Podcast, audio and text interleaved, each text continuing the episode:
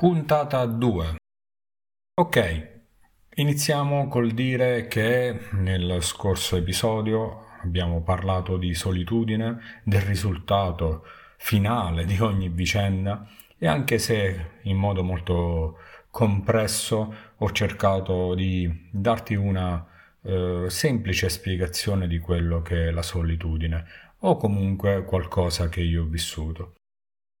Ebbene sì, eh, l'essere soli, anche se ci troviamo in mezzo alla gente, eh, in famiglia o con amici, è uno status e quindi fa parte comunque di, di, di una storia che ci riguarda, soprattutto quando lo abbiamo vissuto, quando ha caratterizzato la nostra vita. E sembrano scontate queste parole, ma acquistano significato quando la tua vita cambia e acquista appunto un nuovo significato ma ovviamente il proseguio del racconto ti darà anche la spiegazione di tutto quello che è l'introduzione finora.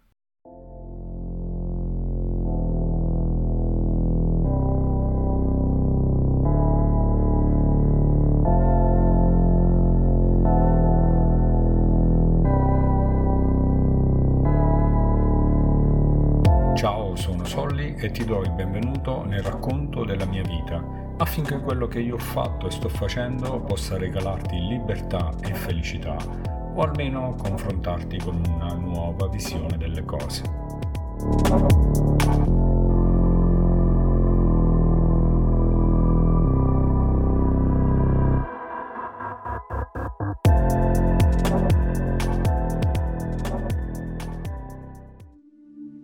Sono diverse le vicende che hanno caratterizzato la mia vita e l'elenco non sarebbe facilmente riassumibile e per non rendere il tutto scontato ho preferito concentrare gli argomenti nel modo più comune, ovvero impostando una scala di valori. Quando parlo di una scala di valori parlo di una classifica eh, che solitamente stiliamo per dare un senso alle cose della vita per noi importanti Solitamente il primo valore in assoluto che si trova in cima alla scala è proprio la persona, la propria persona, la propria personalità, che è l'io. Segue con non poca importanza il valore famiglia, che sta ad intendere specificatamente la famiglia dell'io. Se ti sei perso, il primo podio è occupato dall'io, dalla propria personalità, il secondo dalla famiglia. C'è poi chi assegna il terzo gradino al proprio partner o ai figli e così a seguire quarto e quinto posto troviamo il lavoro e la situazione economica monetaria. Considerando che questa è una sorta di scala di valori di massima, c'è da considerare che nella vita molti hanno a che fare con le loro classifiche totalmente diverse e nelle quali si vede eh, stravolto un po' tutto. Infatti c'è chi pone la questione lavorativa economica al primo posto rispetto a quello che è la famiglia. Ovvio che quanto da me rappresentato è una scala di massima, una scala globale, una scala che può rappresentare un po' tutti, poi ognuno ha probabilmente, sicuramente la propria. Non eh, dimenticarti che ti sto parlando della solitudine, del nostro modo di essere e di fare e soprattutto considerare tutto ciò in un'ipotetica situazione di solitudine, senza nessuno accanto a noi o senza l'aiuto di altri. Questo secondo episodio, questo terzo in realtà, si apre con l'io. Perché? Perché così a seguire voglio parlarti di queste caratteristiche, di questa scala di valori che ho rappresentato, cioè l'io, la famiglia, il partner o i figli, il lavoro e l'economia. Tempo fa ho avuto la fantastica esperienza di affidare i miei problemi ad uno psicologo, dal quale emerse un fatto molto simpatico. Io continuavo ad andare da lui a parlare, a pagarlo, ma senza sentirmi dire alcunché, perché la teoria di tali incontri erano finalizzati al farmi parlare. Cosa ti aspetti quando vai da uno psicologo? Certo, una risposta o comunque una soluzione del problema che porti. Io invece risposi a questo dottore, che poi divenne ed è mio amico, che non ce la facevo più a portargli dei soldi per non sentirmi dire niente di concreto. Lui mi rispose che era arrivato il momento di interrompere gli incontri perché ero pronto per camminare da solo. Assurdo come un noto psicologo abbia influenzato così tanto gli studi di quelli che sono stati i suoi successori e parlo di Carl Rogers. Tra le sue teorie c'è anche quella di non trattare il cliente come tale, ma di trattarlo come amico. In pratica il dottore non si pone dietro una scrivania, ma accanto a te, per ascoltarti come amico. Risultato? Incassa senza parlare, o perlomeno consegna perle di saggezza laddove ce n'è bisogno. Ritornando alla fantastica esperienza di aver avuto a che fare con uno psicologo, questi incontri mi avevano aperto la mente a quello che era stato il mio passato, la mia infanzia, la mia esperienza di vita che successivamente aveva caratterizzato i miei valori, il mio vivere e condividere le cose. La mia infanzia è praticamente vuota da quello che è il mio anno di nascita a quello che è stato il periodo più forte della mia infanzia, quando avevo sei anni, ovvero il 23 novembre del 1980, in Irpinia. Non so se a qualcuno di voi ricorda qualcosa. Data del famoso terremoto che distrusse tutto, compreso la mia casa.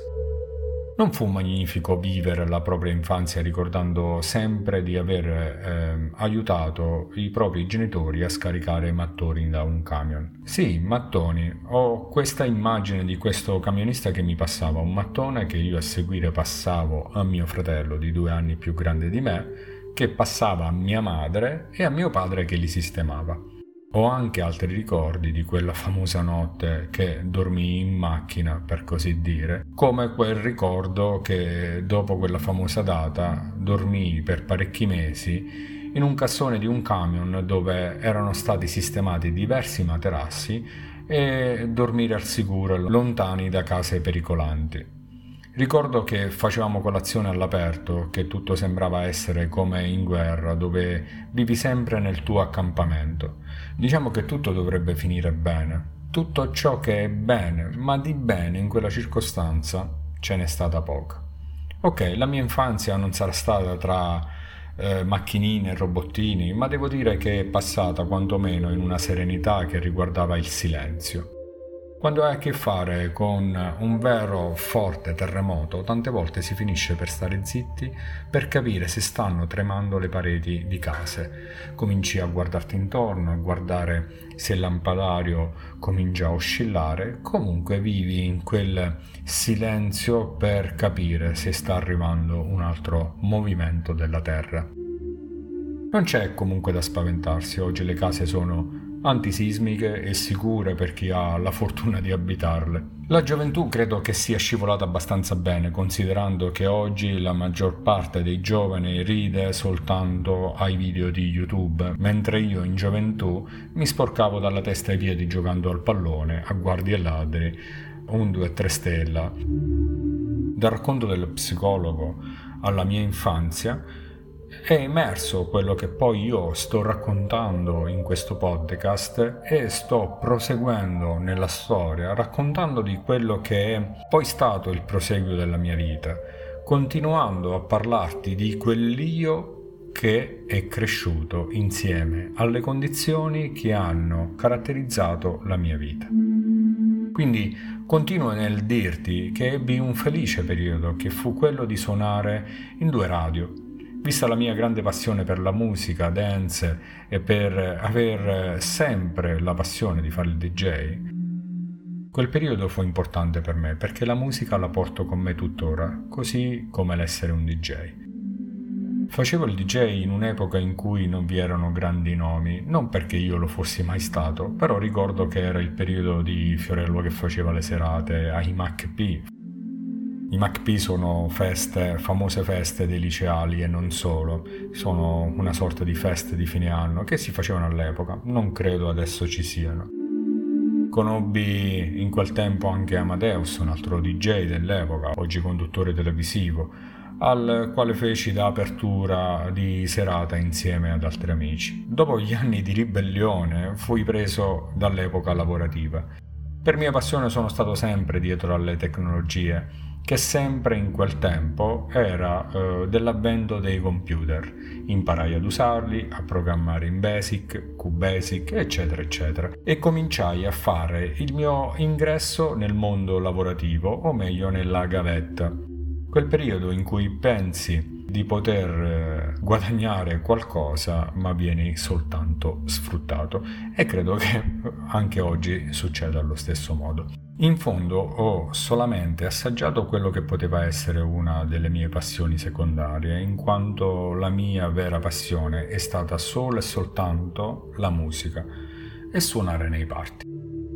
Ha circa un anno di assistente come assemblatore di PC e vendita presso attività locali, feci il mio vero salto nella società facendo quello che ancora oggi faccio, il dipendente. In fondo non è stata mai la mia più grande passione studiare, anche perché, ritornando al discorso terremoto, a sei anni non iniziai proprio interessato a quello che era l'apprendimento su carta, nonostante il mondo mi aveva insegnato molto di più, ma la scuola la terminai con il quinto anno di superiori, diplomandomi e questo mi permise di partecipare a concorsi e anche vincerli. Il mio io cresceva, la mia stabilità economica era diventata ok, la mia crescita non era più quella di un adolescente, ma quella di un ragazzo ormai uomo che a 19 anni lascia casa dei genitori per trasferirsi ad Alessandria e cominciare il proprio lavoro, dove cominciavo la mia vera carriera lavorativa. Quando cresce la tua indipendenza economica, cresci anche un po' tu. Quando cresci lontano dai tuoi genitori, cresci anche un po' tu. Quando cresci in mezzo ad altra gente che non è del tuo stesso paese, ma fanno parte di altre regioni o della regione stessa in cui sei uno straniero, cresci anche un po' tu. Tutto questo crescere porta ad andare, muoversi, vivere e rischiare, spingersi e provare. La vita diventa un crescendo come se quello che uno ha imparato è sempre e soltanto provarci. Vivendo in questo modo si giunge soltanto ad una vita fatta sempre e soltanto di prove che in fondo riservano risultati anche a volte spiacevoli.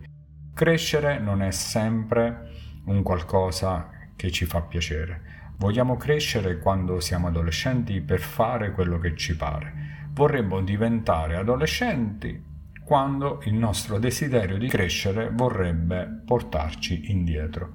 Ad un certo punto della vita mi sono sentito talmente cresciuto che addirittura uscivo di casa e alla domanda delle persone che mi incontravano sei solo? rispondevo mi frequento da solo.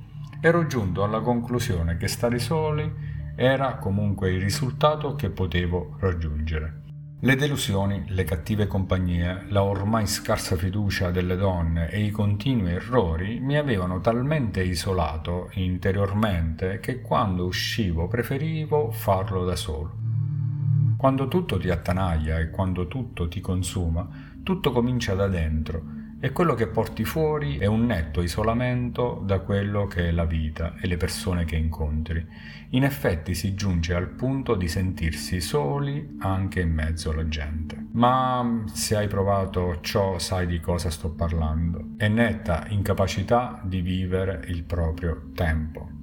Sì, Soli è proprio questo, è proprio quel non avere nessuno accanto senza la partecipazione o l'aiuto di altri.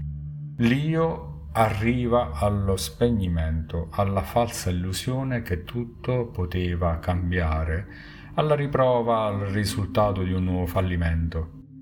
L'io ti spegne tutto. L'io arriva allo spegnimento, alla falsa illusione che tutto poteva cambiare, alla riprova, al risultato di un nuovo fallimento. L'io ti spegne perché tutto comincia da dentro e l'essere soli di certo non aiuta la vita e la tua fine.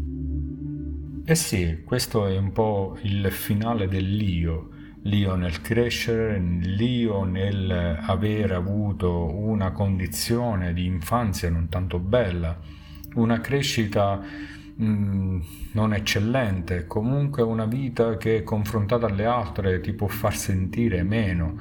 Questo è quell'io che cresce dentro di noi, l'io che abbiamo visto dall'episodio precedente coinvolgerti nella solitudine, nel cominciare a lavorare dentro di te. L'io è la caratteristica principale che cambia il percorso della nostra vita. E questo è soltanto l'inizio. La puntata termina qui e prima di lasciarti ti ricordo nuovamente di lasciare un feedback, una critica costruttiva e darmi dei consigli. E ti chiedo di aiutarmi a diffondere questo podcast, aiutare eh, questo podcast a raggiungere le persone che potrebbero essere interessati o che conosci potrebbero essere interessati a questo racconto. E se ti piace ti chiedo di lasciarmi una recensione a 5 stelle su iTunes affinché possa giungere facilmente anche agli altri facendomi comparire nella homepage di iTunes. Voglio ringraziare tutti quelli che hanno lasciato i feedback agli episodi precedenti, che mi hanno scritto e criticato in modo da far crescere anche questo episodio, di conseguenza anche me.